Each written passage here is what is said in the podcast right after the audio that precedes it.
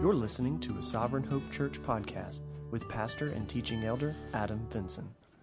As you're being seated, I want to invite you to have your Bibles handy so that um, can turn to some various texts this morning.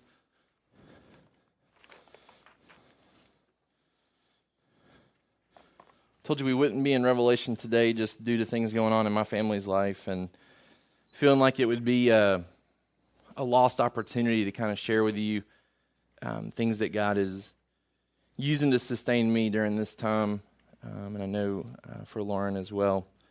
Um, I do have our slide notes in our Google Drive, so if you'd like to access those, uh, feel free to do so. I'm going to get those up on the screen for us as well. I know there's, I know we're certainly not the only ones that have experienced the the pain of a miscarriage. I know, um, for me personally, um, I always used to think that um, I would never experience my parents getting a divorce, and I would never experience um, a miscarriage. And so I've experienced both now. Um, so certainly can relate to those that have experienced something similar. Um, and just really felt like in preparing for today that it would be, uh, again, a missed opportunity to not share some of the things that God has reminded me of in the midst of our family's loss um, wanting to share that, especially in, in lieu of knowing that others have experienced this type of loss as well, and knowing that hopefully this would be an encouragement uh, to those that have experienced this type of loss, but then also anticipating that this certainly won't be the last time that someone in our church experiences loss either. And so, hoping that this too uh, would be proactive in, in preparing others that may experience a similar similar loss um, in the future. Um, when so, I share with you that we had found out a couple of weeks ago that we were pregnant, and Lauren and I have always, when we first got married, we'd always talked about wanting to share our pregnancies as early as possible. Um, I know there's varying opinions about when to do that and wanting to make sure that everything's okay. We had decided early on that we wanted to to make that known early because even if we were to to walk through a miscarriage, we wanted as much support as possible in the midst of that storm, and so um, we never wanted to to wait too long. And so we had found out a couple of weeks ago about our fourth child being on the way, and um, like I said, we knew through the ultrasound that something may not be right um, based on how she was measuring, and so um, it's been a it's been a long two weeks. Um, just really praying through that and and hoping for the best and, and praying for God's provision, but also kind of in the back of your mind mentally getting prepared for for the worst case scenario as well. And so um, we received that news this week, and um, I knew going to the doctor that um, you know it would probably be pretty pretty quick to, to know what was going on, and um, certainly not due to the um, to the lady who does the ultrasound. And I won't tell you where we go, but the lady that does our ultrasound, I mean, she is a stone cold faced individual who um, every time I've gone, I thought something was wrong, and so I knew that I wasn't going to be able to read her to figure out if anything you know was good or bad um, for this ultrasound. But it, it was very clear um, just from previous experiences, knowing what it should like look should look like, and knowing what it was looking like. And you know, Lauren and I knew very quickly with the second ultrasound that that we had lost our child, and um, immediately, um, immediately.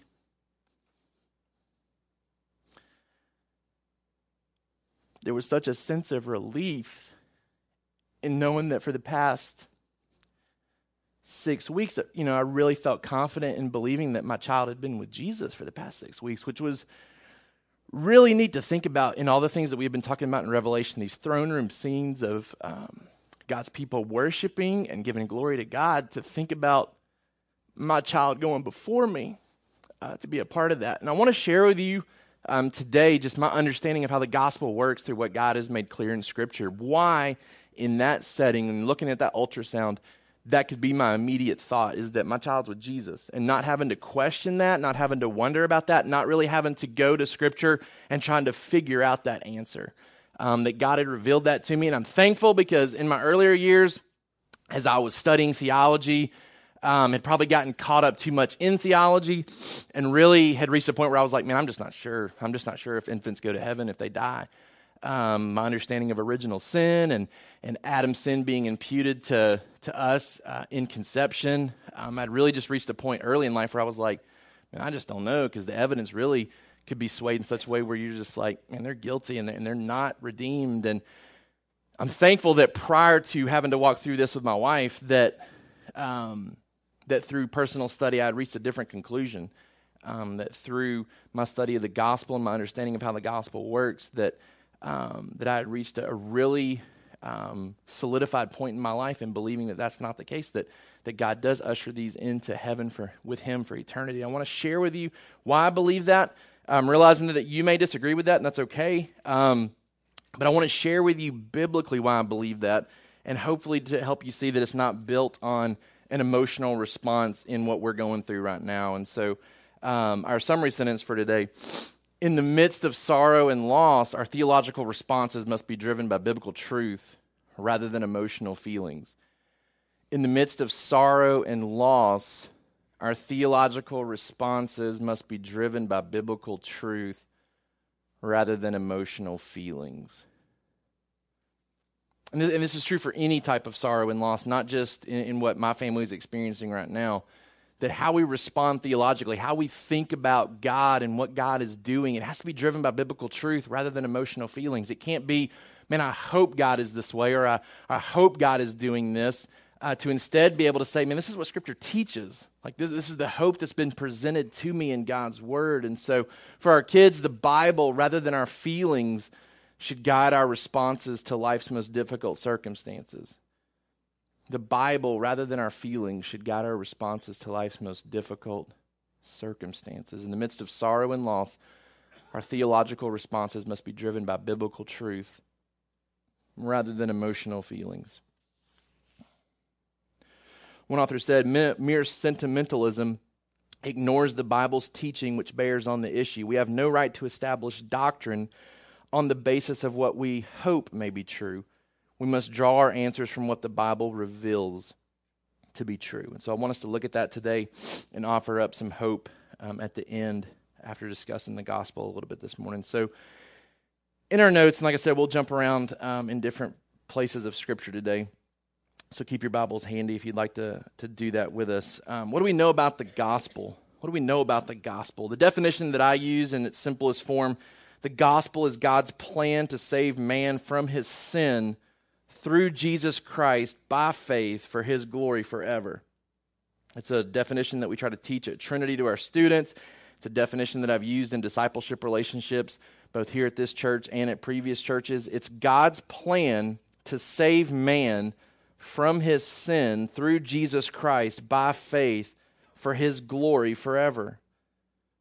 And that starts with us having a correct understanding of God, that God is our holy and just creator. He's our holy and our just creator. God is a holy God. He is separated from his creation. He's holy in the sense that he is separated from sin. Um, he is completely righteous. Uh, we see this evidenced in the idea of, of him creating Adam and Eve, and when they fall into sin, him having to separate them from his presence in the Garden of Eden. He is a holy God who is remaining separated from sin. He's a just God. He's a just creator. He's a God who has to punish sin. He's a God who has to respond to sin. In your notes, God specially created man in order for man to give him glory as our creator, as our holy and just creator, God created with purpose, and He created us with a specific purpose, and that was to give Him glory. In Revelation chapter 4, verse 11, a passage that we've already studied, this, this scene in heaven, it says, Worthy are you, our Lord and God, to receive glory and honor and power. For you created all things, and by your will they existed and were created. We've been talking recently in Revelation about idolatry. We've been talking about Jesus coming and his wrath coming upon those who fail to repent of their idolatry, right? The idea that instead of worshiping the creator, they worship the creation. And so we've been talking about, and hopefully you've been wrestling through in your own life, what are the idols in my life? What are the, the possible things that are taking an unhealthy uh, role or an unhealthy place in my life? Am I giving honor and worship to things that God has created, things that are supposed to be used as tools of worship to Him? God has created us to give Him honor, to give Him glory to respond to his power. You've created all things by your will, they existed and were created. God specially creates man for man to give him glory. We've talked before about what that means is that God has creator rights over us. That as our creator, he has the right to dictate what this life looks like, how we're to respond to him, the rules that we're to play by. He's the creator of the universe. He has complete control of this universe and he creates us with specific purposes and he has the right to do so. It's his prerogative to create us with these particular purposes. Not only is he specially created man to give him glory, number two, he intentionally revealed himself both in general and in special ways, making mankind accountable to him. So, the gospel, his plan to save man from his sin, we have to first understand that we're accountable to God. That our sin, our choices that God labels as sin, they are sin because God has mandated that we live differently than the ways that we have chosen to live. The reason that it's sinful to give glory and honor to created things is because God has declared it to be that way. He is infinitely worthy of our worship and honor. We deviate from that in this universe that God creates, and it's sin. And we're accountable to God for our choices of sin. In Romans chapter 1, a passage that we've looked at in the last couple of weeks in talking about idolatry, Romans chapter 1, verse 19. Or verse 18 For the wrath of God is revealed from heaven against all ungodliness and unrighteousness of men who by their unrighteousness suppress the truth. For what can be known about God is plain to them because God has shown it to them, for his invisible attributes, namely his eternal power and divine nature, have been clearly perceived ever since the creation of the world in the things that have been made, so they are without excuse. For although they knew God, they did not honor him as God or give thanks to him, but they became futile in their thinking, and their foolish hearts were darkened. Claiming to be wise, they became fools and exchanged the glory of the immortal God for images resembling mortal man and birds and animals and creeping things. God has revealed himself. He's done that generally. We call that general revelation. It's God revealing himself to all persons at all times and in all places. But God has also revealed himself specially or specifically, as we find in Hebrews chapter 1. In Hebrews chapter 1, the author of Hebrews begins this letter. It says, Long ago, at many times and in many ways, God spoke to our fathers by the prophets, but in these last days, he has spoken to us by his Son, whom he appointed the heir of all things, through whom he also created the world. So we think in terms of general revelation and special revelation. General revelation, God has made himself known in all creation for all peoples for all times. Anybody that's born into this world with the mental capacity to understand this universe can see the glory of God. They can see the glory of God throughout all of creation.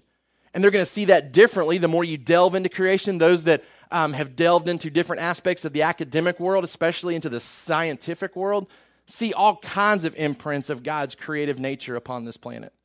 Right? We can see God's glory. The Bible tells us that the heavens declare the glory of God. So we can see God's, God's presence and his activity in the world in a very general way. And then specifically or very specially, God talks about speaking to his creation. And that is special in the sense that not everyone receives that. Right? There are special things that God's people, uh, the Jewish people, had that other nations did not have. It talks about in Romans how they had the oracles of God, they had the direct revelation of God given to them in written form. Special revelation Jesus came and taught people here on this planet that we, we aren't the recipients of that. We're only the recipients of it in that it's been passed down to us in written form. But God has spoken to prophets, He's written down His word, He sent Jesus upon this earth. There are people that have never heard the name of Jesus. There are people who don't have the Bible in their own language, and so they don't have that special revelation. But all people have general revelation, right? And God tells us here in this passage in Romans that while general revelation uh, does not save us, it does provide a knowledge of a powerful, eternal God whose standard of living we do not meet. We'll come back to this, but in Romans chapter 2, it talks about the law being written on our hearts. Whether we know about Jesus or not, whether we've ever heard about the Bible or not, there's a law written on every single human's heart to know the difference between right and wrong. That general revelation gives us a knowledge of a powerful, eternal God whose standard of living we do not meet. While there's not enough revelation in creation to save a man, there is enough revelation to condemn him. Let me say that again. While there's not enough revelation in creation to save a man, there is enough revelation to condemn him. General revelation removes all of man's excuses and shows that our attempts at worshiping and performing good works fall well short of his standard of holiness. Romans chapter 3 basically gives a long list of why every single human being falls under the judgment of God, why they are rightfully condemned before God. So we wrestle. It's tough when we think in terms of, man, somebody that doesn't know the name of Jesus, somebody that doesn't have the Bible in their own language, somebody who a missionary has never reached falls under the condemnation of God. That's hard for us to reconcile. Doesn't mean that we should dismiss it because I think Scripture is very clear in that teaching. How do we reconcile that in our mind? Is that we have to recognize that general revelation is enough to condemn us. It's not enough to save us. I don't think anybody can be saved through general revelation. I think it has to come through faith in Jesus Christ. Otherwise, man, we could pull some of the missionaries off the mission field and say, hey, they have a responsibility to respond to the general revelation that's out there to get saved. We don't have to leave our family and friends to go. Man, no, Paul, Paul, Paul beckons us in Romans chapter 10 unless they hear, they can't be saved, right? Because there's enough in creation to condemn them right? We don't have to wonder do we need to go to this tribe? Do we need to go to this people group? Are, are they guilty of sin? Man, Scripture is very clear. General revelation, all people, all times, all places, it's enough to condemn him, to condemn us because we can see the eternal power, the divine nature. We can see the law written upon our hearts and we reject it. We turn from it. We worship creation rather than the creator and we fall under the condemnation of God and we need to be saved. That's what we understand about God. He's a holy creator, He's a just creator. He's revealed himself to us, and we have rejected that revelation. Whether we've only rejected it on a general sense, or whether we're in the group that has rejected it from a general and a special sense. And let me just tell you, if we're if you're not a believer in this room this morning, you've rejected both. Right? You've rejected the general revelation, and you have has certainly sat under the teaching of Scripture to have received special revelation that has also been rejected. Okay? We're guilty before God, whether it's through general revelation or both we are accountable to Him. So God specially creates us to give Him glory. We don't live up to our purpose. Even though God has revealed Himself, we reject Him and we are accountable to Him. What else do we know about the gospel? We understand who God is through God's word, but we also understand us, ourselves, and our sin. Mankind is guilty and condemned because he is unable to fix his problem of sin. And our kids' notes are right there underneath in bold and underlined um, so if you didn't get the last one, God is our holy and just creator. And then mankind is guilty and condemned because he is unable to fix his problem of sin. Mankind is guilty and condemned because he's unable to fix his problem of sin. In your notes there, number one, mankind experiences death because all mankind is conceived in sin. Romans chapter 5. Therefore, just as sin came into the world through one man, and death through sin, and so death spread to all men because all sinned. For sin indeed was in the world before the law was given, but sin is not counted where there is no law. Yet death reigned from Adam to Moses, even over those whose sinning was not like the transgression of Adam, who, who was a type of the one who was to come. What's that, what's that mean? What's that describing there? Well, think about it. Adam and Eve had direct special revelation, right? Here's what God's plan is for you don't eat of that tree. They had special divine law given to them. They broke it. They experienced a spiritual death. They eventually experience a physical death, right? When we studied Revelation, we talked about Adam living to be over 900 years old and then he dies. Right? He dies. He, he, doesn't, he doesn't live forever. He dies, and that wasn't that wasn't how he was created to be. He was created to be eternal, and yet his sin ushered in death to this world. Right? And so after that, we don't get direct revelation about what is right and what is wrong in the form of like a written law until Moses shows up. Until Mount Sinai, and until we get the, the Ten Commandments and God's law and regulations given to the Jewish people, and we don't have direct laws really being given out to mankind. There, there's, this, there's this law, this compass that's given to our hearts that we're to respond to. And what Paul is saying is that that right there, The law written on the heart is enough to cause people to die for their sin. He says, Look, death spread to all men because of Adam's sin, and we show that we are the recipients of Adam's nature because we die. Because we die. Even without a law that we are to be obedient to that was given to us, we die because of that sin nature that's passed off to us.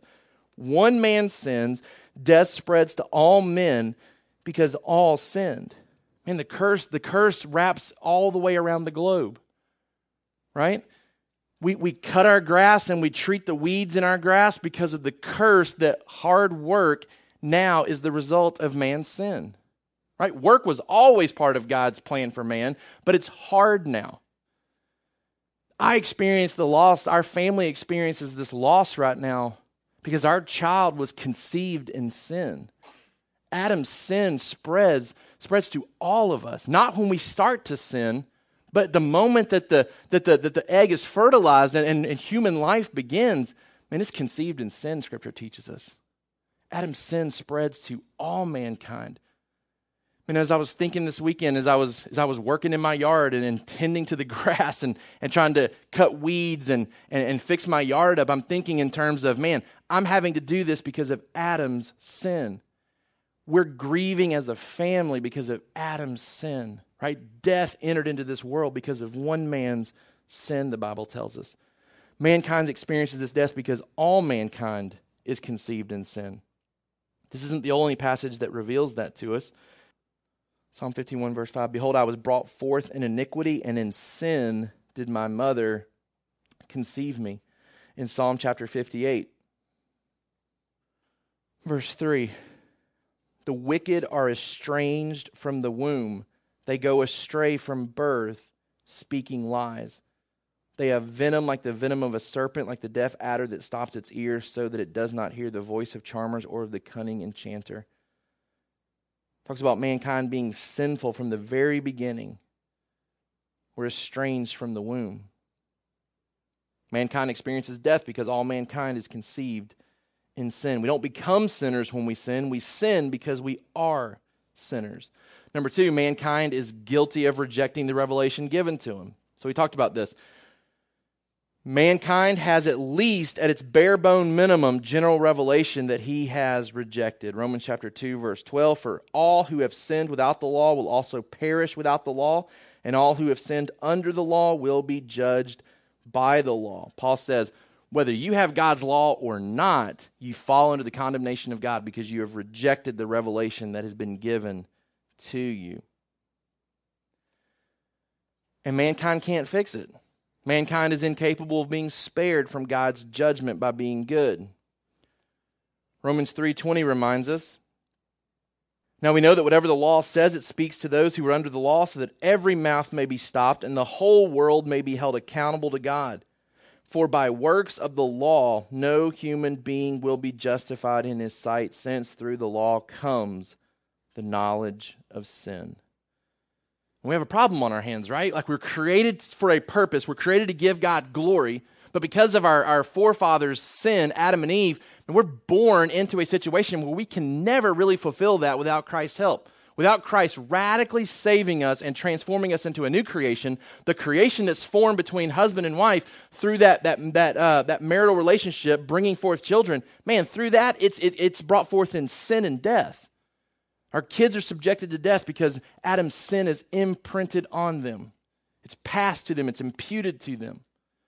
And without the work of Jesus, that can't be fixed. Can't be fixed. No matter what type of background they grow up under, whether they grow up in a spiritual background or a non spiritual, they are condemned before God. All of us are condemned before God because of that sin nature that we're born with.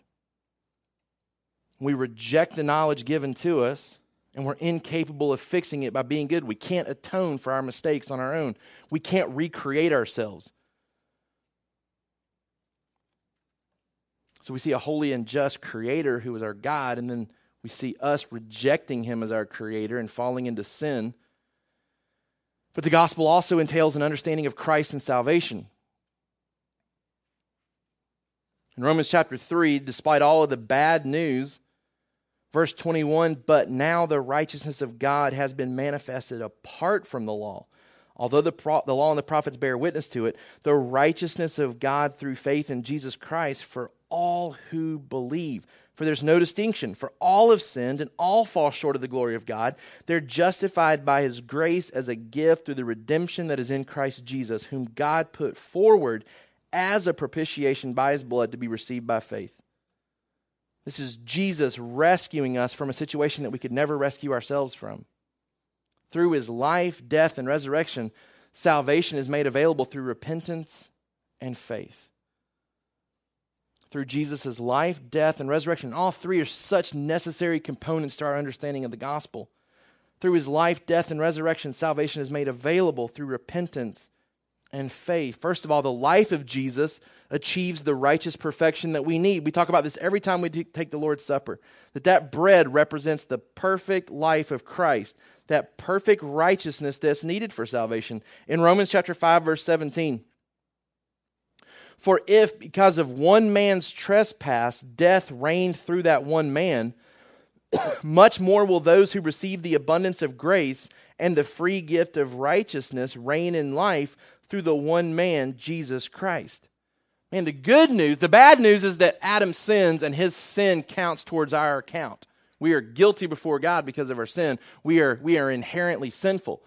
The good news, though, is that Jesus, through one man's righteousness, his righteousness can be imputed to us. So we're treated as guilty because of Adam's sin, but we can be treated as perfect because of Christ's righteousness, according to Paul's teaching here in Romans. The life of Jesus, it earns perfection that we desperately need to be saved. In Romans chapter 8, verse 1, there is therefore now no condemnation for those who are in Christ Jesus, for the law of the Spirit of life has set you free in Christ Jesus from the law of sin and death. For God has done what the law, weakened by the flesh, could not do by sending his own Son in the likeness of sinful flesh and for sin. He condemned sin in the flesh in order that the righteous requirement of the law might be fulfilled in us, who walk not according to the flesh, but according to the Spirit. Jesus comes to fulfill the righteous requirements of the law for us. He achieves that through his life. And then in 2 Corinthians chapter 5, verse 21, for our sake he made him to be sin who knew no sin, so that in him we might become the righteousness of God. Jesus' life is necessary for our salvation, but so is his death. The death of Jesus erases our sinful past. The death of Jesus erases our sinful past. Colossians chapter 2, verse 13. And you who were dead in your trespasses and the uncircumcision of your flesh, God made alive together with him, having forgiven us all our trespasses. How? By canceling the record of debt that stood against us with its legal demands. This he set aside, nailing it to the cross he disarmed the rulers and authorities and put them to open shame by triumphing over them in him. For those of us that are believers, our record of debt has been canceled. Our sinful past has been erased through the death of Jesus. Number three, the resurrection of Jesus compels us to repent of our sins and to put our faith and trust in Him. The resurrection is the stamp of approval from God that the work of Christ has been accepted.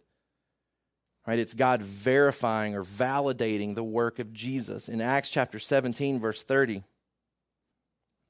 the times of ignorance God overlooked, and now he commands all people everywhere to repent because he has fixed a day on which he will judge the world in righteousness by a man whom he has appointed and of this he has given assurance to all by raising him from the dead.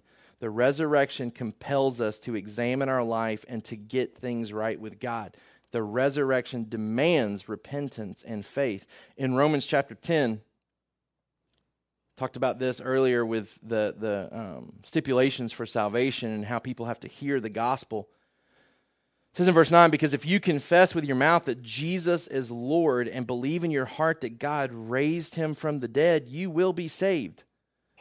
For with the heart one believes and is justified, and with the mouth one confesses and is saved. For the scripture says, Everyone who believes in him will not be put to shame. For there is no distinction between Jew and Greek, for the same Lord is Lord of all, bestowing his riches on all who call on him. For everyone who calls on the name of the Lord will be saved. This isn't the Jewish way to be saved. This is the everybody way to be saved, right? No distinction between Jew and Greek. Calling upon the name of the Lord, believing in our hearts that God raised him from the dead is what saves us, putting our faith and trust in him repenting of our sin, recognizing our sin, turning from that sin, turning to Jesus, recognizing that our good works, our best efforts fail in comparison to that righteous requirement. Instead, putting our faith and trust in Jesus, who came to be perfect for us, who came to die in our place, recognizing that we even deserve that death, recognizing that sin that's inside of us that needs to be dealt with, allowing God's wrath to be poured out on Jesus instead of us, believing in our hearts that we too will be raised with Jesus once he returns. Putting our faith and trust in Christ ultimately leads to our salvation. And this is the gospel, right? This is the gospel that saves us. The idea that, that we have failed a holy God who created us to give him glory.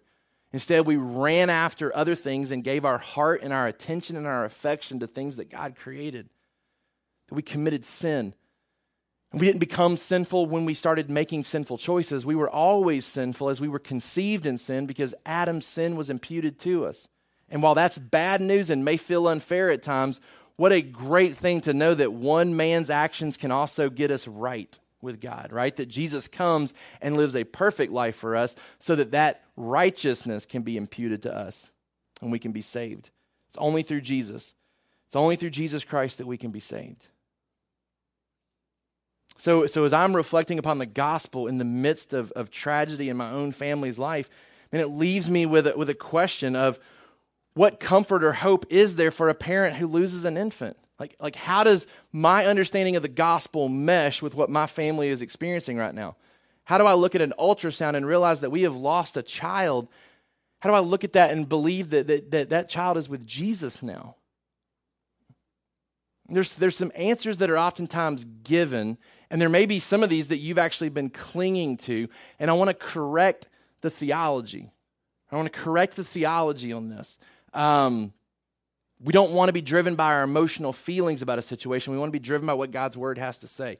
Should we assume that a dying infant is saved based on innocence? This is sometimes often presented uh, to, a, to someone who's grieving in the loss of an infant that, that their child is spared from, from God's condemnation because they are innocent. But my, my, my, um, my dissatisfaction with that is that to assume that an infant is innocent is to deny the doctrine of original sin. Right? We've talked about this that, that Adam's sin is imputed to all mankind. And to believe that a child is innocent, therefore not guilty until they perform sinful acts is to then also at least open the door that maybe they will not choose sinful acts, right? Maybe there's the, the, the hope and the, the possibility of another perfect individual coming upon this earth. And we know that not to be the case, that Jesus alone is the one who can save through his perfection. So it really, it really doesn't mesh with Scripture. It, it, may feel emotional, right? Like we talk about a child and we talk about the innocence of a child. We want to see them as a cute, cute, cuddly individual that, that can't be capable of evil. But what Scripture tells us is that, man, in the womb they're estranged from God. In the womb they are sinful. Man, keeping up with Maui over the past couple of days uh, to help Lauren through this process.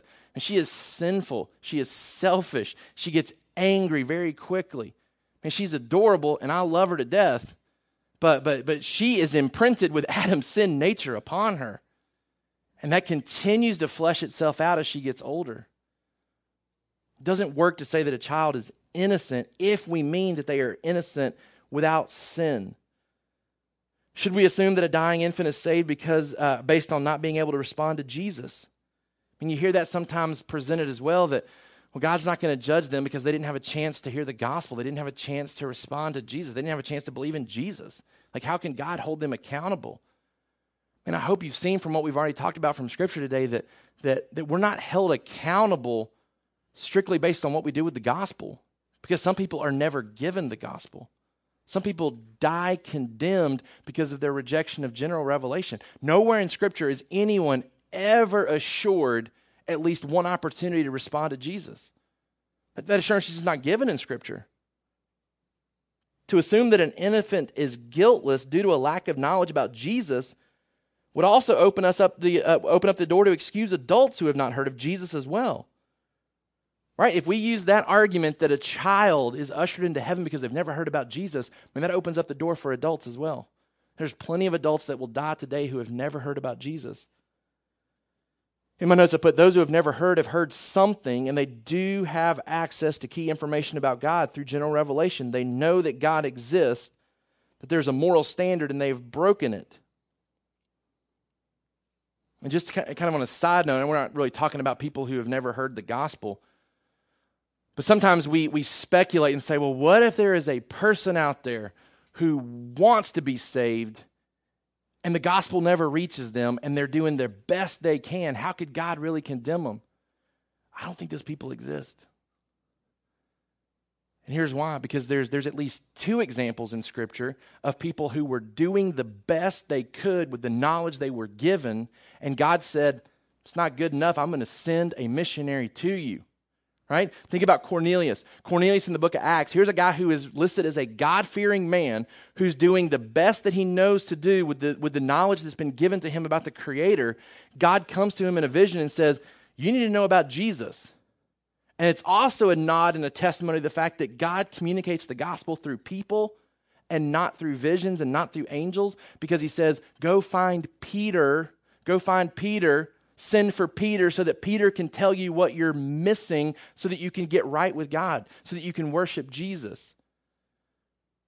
I think when that happens, when, when the Holy Spirit is working upon somebody, God finishes the deal. He sends somebody to complete the process. So somebody recognizes general revelation, somebody doesn't want to reject general revelation, they're under conviction, and God brings the missionary. God brings the missionary. Paul also shows up to these people who are, who are so confused about deities, says they even have an altar to an unknown God. But Paul doesn't say, hey, you guys don't really need to do anything here. You were, you were doing the best that you can with the general revelation provided for you. Chalk one up here, man. This is great. Like, I guess people can be saved without a missionary. No, Paul says, this isn't good enough, right? I have been sent here to fill in the gaps so that you can be saved. If people can be saved without Jesus, if infants can be saved without Jesus, man, pull the missionaries off the mission field. Man, let them come home and enjoy time with their family and friends. Don't send them. Don't send them. If there's other ways to be saved without hearing the gospel from a human being, man, pull them back and let leave it up to God to get the gospel to them. Man, all through Scripture, it's all about God using human beings to communicate the gospel to other human beings and always finding the right human beings to get the gospel to. Man, if he's sovereign and in control, he knows every single human heart out there and knows where these missionaries need to be finding their way to. Right? It doesn't work for me to say that, that a dying infant is saved because they are not able to respond to Jesus. Probably the most uh, well known and used argument is David's comments when he loses his son. You remember that David and Bathsheba had sinned against God, and uh, God had given them a child in the midst of that sin. But God takes that child from him. In 2 Samuel chapter 12, I think the first two arguments don't even work. Like, they're, they're not even good. The third one, I think, is a valid comment to make. In 2 Samuel chapter 12, verse 15, the Lord afflicted the child that Uriah's wife bore to David, and he became sick. David therefore sought God on behalf of the child, and David fasted and went in and lay all night on the ground. And the elders of his house stood beside him to raise him from the ground. But he would not, nor did he eat food with them. On the seventh day, the child died, and the servants of David were afraid to tell him that the child was dead. For they said, Behold, while the child was yet alive, we spoke to him, and he did not listen to us. How then can we say to him, The child is dead? He may do himself some harm. But when David saw that his servants were whispering together, David understood the child was dead. And David said to his servants, Is the child dead? And they said, He is dead. Then David arose from the earth and washed and anointed himself and changed his clothes. And he went to the house of the Lord and worshipped. He then went to his own house. And when he asked, they set food before him, and he ate. And then his servants said to him, What is this thing that you have done? You fasted and wept for the child while he was alive. But when the child died, you arose and ate food. And he said, While the child was still alive, I fasted and wept, for I said, Who knows whether the Lord will be gracious to me that the child may live? But now he is dead. Why should I fast? Can I bring him back again? I shall go to him, but he will not return to me.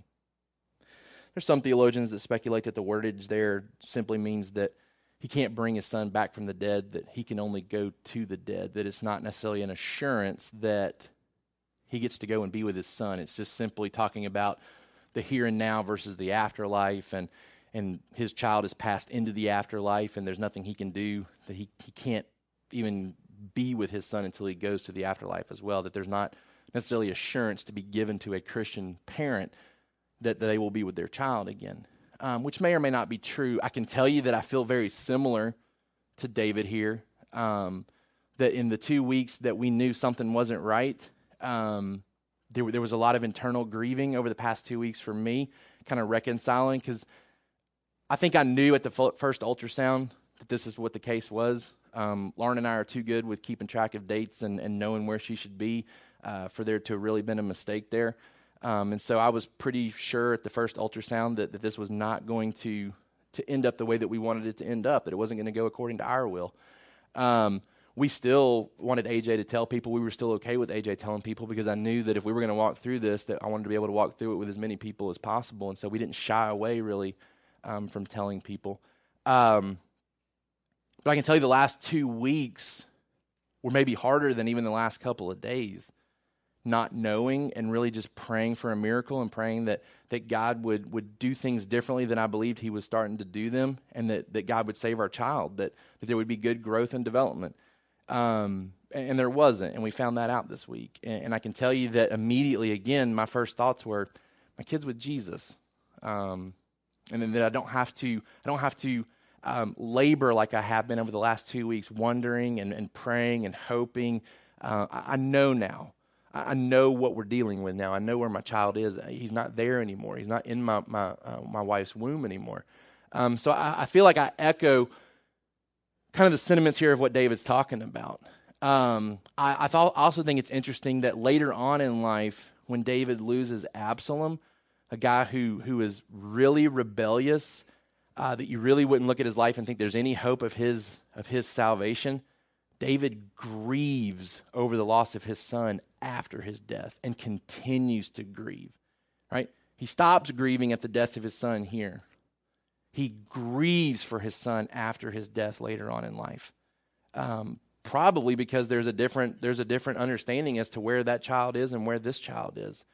Um, in, in my notes, though, I put while David did cease in his grieving for his son, seemingly finding a level of comfort in his death, I need more conclusive, biblically rooted reasons for believing my child is with Jesus. I don't want, I don't want my theology about where my child is to be strictly rooted in a Old Testament narrative that we're going off of something that David says that he believes. I want to see something more conclusive from Scripture. Um, and so, so I want to take you to a couple of points why I believe that my child and everybody else's child in here that has gone through this is with Jesus. Um, I want us to go back to Romans chapter 1. And I'm leaving the door open in the idea of why I believe in versus why I know. Because I don't think Scripture is as crystal clear on this as I would appreciate it being. Um, and I'm sure God has all kinds of reasons for that. Um, but based on my knowledge of the workings of the gospel and how salvation is presented to us in Scripture, I believe that my child is with Jesus. Because in Romans chapter 1, verse 20, and again, I, I told you I came to this conclusion years prior to this week. Um, so this is certainly not, again, me looking at Scripture in a new and a fresh way based on what I'm going through. This is something I came across years ago um, when I was wrestling through this issue simply from a let's just talk about this and try to answer this speculative question, right? Like I came to this conclusion prior to going through it. In Romans chapter 1, verse 20, His invisible attributes, namely his eternal power and divine nature, have been clearly perceived ever since the creation of the world in things that have been made. So they are without excuse.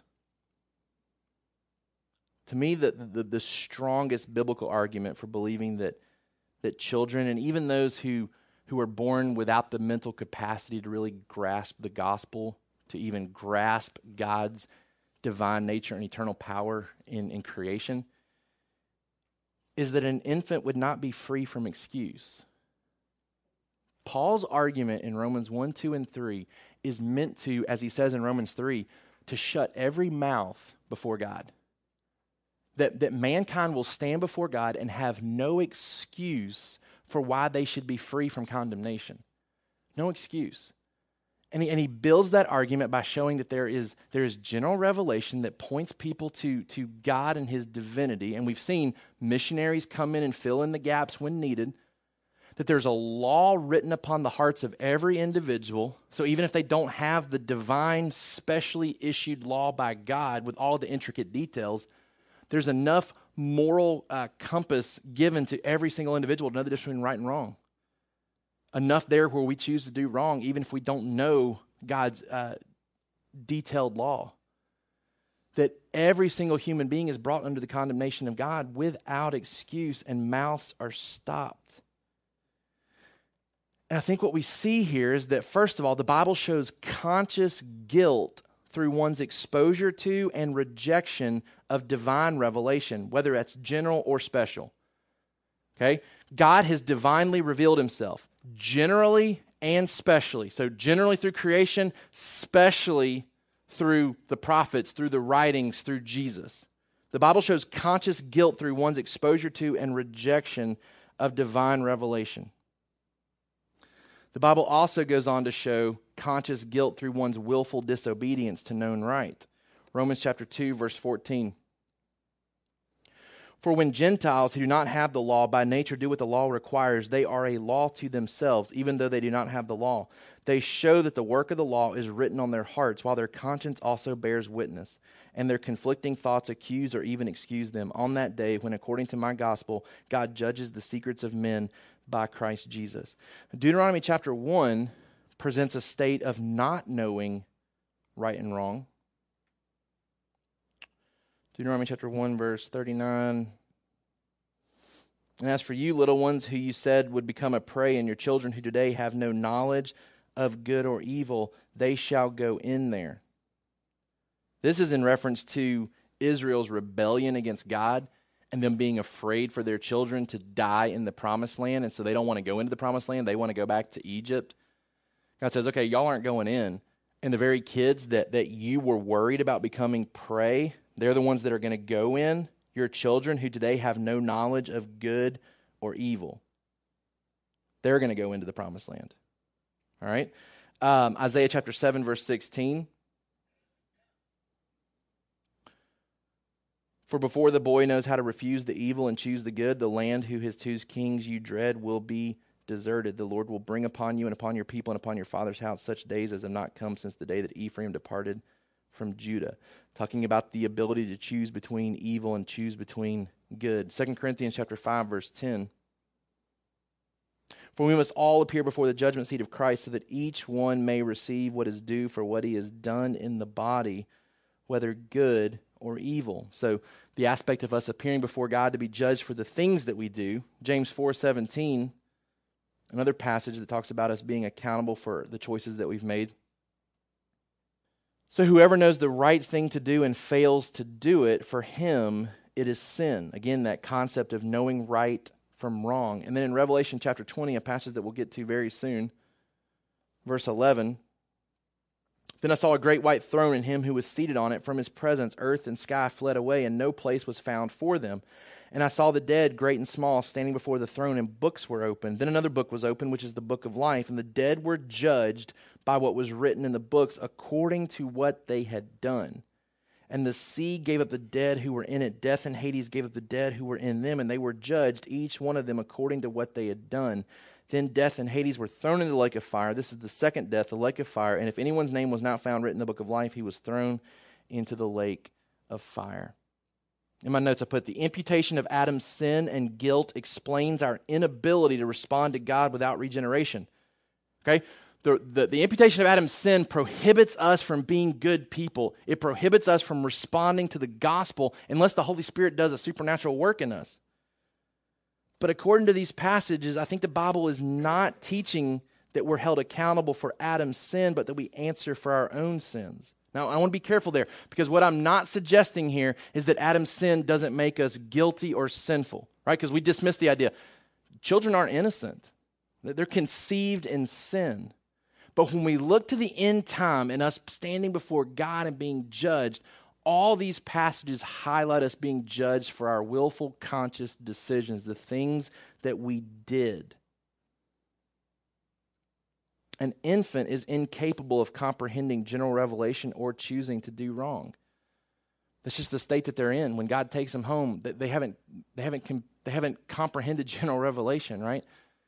God took my child home six weeks ago, and, and my child didn't know about general revelation yet. My child didn't have a, a, a, mental capacity to, to wrap their minds around God's eternal power and divine nature. Didn't obviously even have the, cho- the choice to do wrong. Now, here's where I want to leave the door open that I may be wrong on this. While God would be completely justified in punishing my child for original sin only, okay, I, I'm admitting Adam's sin warrants condemnation enough that if God chooses to condemn my child for original sin, he would be completely justified in it. But it seems the aspect of vindication would be absent. What do I mean by that?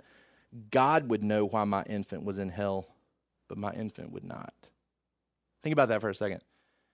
All this stuff in Romans builds up to this idea that your mouth is shut because you know you rejected general revelation. You know the difference between right and wrong, and you chose to do wrong. You're, you're guilty. You're condemned before God. Whether you had a lot of revelation or a little bit of revelation, you rejected the revelation given to you, and your mouth is shut. Your mouth is stopped. You're guilty before God. And while I'll admit, I think Adam's sin is so condemning that if I find out later that I'm wrong on this, I'm not going to throw my finger up at God and say, man, you're just completely unjust. I'm going to say, you know what? Your, your purposes and your ways are greater than my ways because sin is awful. And death entered this world through one man's sin.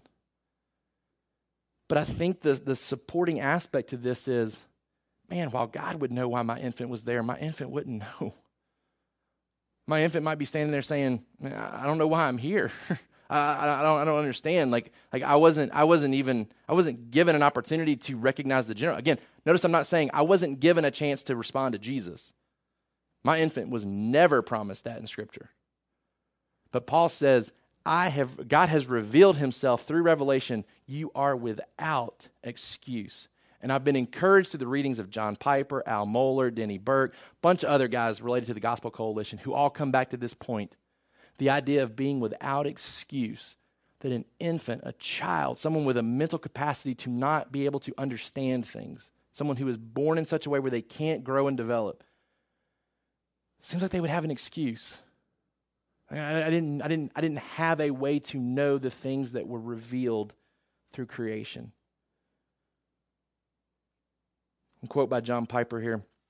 The point for us is that even though we human beings are under the penalty of everlasting judgment and death, because of the fall of our race into sin and the sinful nature that we all have, nevertheless, God only executes this judgment on those who have the natural capacity to see His glory and understand His w- and refuse to embrace it as their treasure. Infants, I believe, do not yet have that capacity. And therefore, in God's inscrutable way, He brings them under the forgiving blood of His Son. And that's the, that's, the, that's the most important part to probably close with. Is that I believe my child is in heaven, not because they're innocent, not because they weren't born with a sin nature or would have been born with a sin. They were conceived with a sin nature. I believe they're in heaven because they were not given an opportunity to respond to the, even the general revelation of God. And that by being in heaven, they are there because of the shed blood of Jesus Christ. They're not there because they're innocent. They're not there because they're without sin. They're there because Jesus, in his grace and his mercy, excuses them, excuses them based on that lack of, of ability to have knowledge to respond to or to reject, really to reject. My infant didn't have an opportunity to reject that knowledge. I tried to combine some, some things that I was reading from some authors with a, with a kind of a final statement here. We can trust the character of God, the one who loves us so much that he came and gave himself for us. We can be confident that his judgments are always right, his nature is always good, his mercy is always wide, and his desire for people to be saved is greater still than ours. I affirm the salvation of dying infants, though, neither because they are innocent nor because they have merited forgiveness, but solely because God has sovereignly chosen them for eternal life, regenerated their souls, and applied the saving benefits of the blood of Christ to them apart from their ability to have conscious faith. I know I run the risk of being confusing in, in trying to share some of this stuff because I wholeheartedly believe the gospel is salvation through Jesus Christ and Christ alone. But I also believe that the inner workings of the gospel and how that plays itself out allows, allows for this belief here where scripture isn't completely clear about this. That if I'm reading these passages correctly, there is hope. And, and, and I can read David's account and say, okay, here's why David can have hope. Here's why David can have hope about seeing his child again, based on the inner workings of the gospel that are more clearly revealed here in the New Testament through Paul's writings. Um, again, I, am putting belief here because I know that there's still the possibility of me being wrong and me not fully understanding this. I welcome you to dialogue with me about it. You're not gonna, you don't have to worry about being sensitive to my situation right now. As your pastor, if you want to talk about this more, feel free to do so. Like I'm, I'm fine with talking about this. Again, I told you I reached these conclusions before before this week. Um, I reached this conclusion before this week, so I would I would have preached this message at any point if God was leading me to preach this message, not in response strictly to what my family is going through. I felt like today it would be a missed opportunity to not share why I have great hope in the midst of loss. And it's based on my understanding of the gospel. A holy and just creator who has made salvation possible through his son, Jesus Christ. Because without Christ, my infant's not in heaven. They, w- they wouldn't be in heaven because they were innocent. They wouldn't be in heaven because they weren't guilty. They're only in heaven because Jesus did come and lived a perfect life and died a sacrificial death and rose again. And what great hope to know that my child will come with Jesus. My child will come with Jesus at his second coming, and there will be a great reunion, I believe, um, in the midst of us glorying around Jesus. And I offer and extend that same hope to those who have experienced a similar loss. From an application standpoint, we must share the gospel early and often, understanding that Jesus is the only way to salvation. Man, I hope as a as a kids teacher this morning that you would feel the the uh, the, the great burden and value to what you do. Because I believe that this doesn't extend long. This does not extend long. This idea that, well, well, I don't, I don't, I don't, I don't have the mental capacity to understand general revelation to be held accountable to God for my actions. And I don't think this extends long. We can, we can see willful, conscious decision to rebel early, early, which makes what we're doing, even in that nursery class with Adam McLeod's teaching, so important. So even though you may not be participating in that teaching in the nursery, those of you that keep the other kids that, that are considered infant and baby stage and can't understand that, that, that teaching – man, you are keeping the distractions away from our little ones who need to hear the gospel now. They need to hear the gospel now because they don't get to wait until they hear about Jesus to then be accountable. Man, when they start recognizing general revelation and God and His divine nature and His eternal power and their ability to choose right and wrong, man, I don't, I don't think they're, I, I think they're now without excuse. I think they're without excuse. I think Paul's very clear about that, and that comes early, I think, in the life of a child. I mean, that ought to encourage us as parents to get the gospel out early and often to our kids in as many ways as we possibly can to make it clear to them what Jesus does for them. I mean, that translates even more to our kids' class that's going on in the next room. What a, what a great, great opportunity you have as a, as a kids worker in our church to present the gospel early and often to people who desperately need it. Family worship questions this week. I encourage you to continue this conversation with your children. What is the gospel and what does it mean to express repentance and faith? I know just in talking with other other dads that there are kids who are asking questions. There are kids who who are certainly on the verge of understanding and making a willful decision to either accept or reject the gospel. I would encourage you to continue in those efforts in presenting the gospel to our children so they can express that con- conscious decision to follow Jesus. God, I thank you for your sustaining grace in the midst of loss this week for our family. I thank you for um, just a deep and clear understanding of the gospel that I believe you've given to me well in advance of walking through this uh, trial with my family this week. Lord, I do praise you and thank you for being a creator who is holy and just that has demonstrated his character by making a way of salvation through Jesus Christ. Lord, I thank you for bringing me to a, a knowledge early in life at the age of five that I was a guilty sinner in need of a Savior, that my good works were, were far short of what you were demanding. God, I thank you for making me aware of your eternal power and your divine nature through general revelation and allowing me to see the choices that I was making and and how I wasn't capable of making the right choice every time. God, I thank you for saving me. I thank you for saving so many in this room. Lord, I pray that this church would continue to be a beacon of hope in this community. I pray that as our families continue to have children and our children continue to grow up in this church, that they would be exposed to the gospel early and often. Because, God, my belief here is that you're covering individuals with your grace and your mercy and your blood who are incapable of understanding some of the things that you lay out in Scripture as being uh, proof of guilt. But God, I don't think that lasts very long.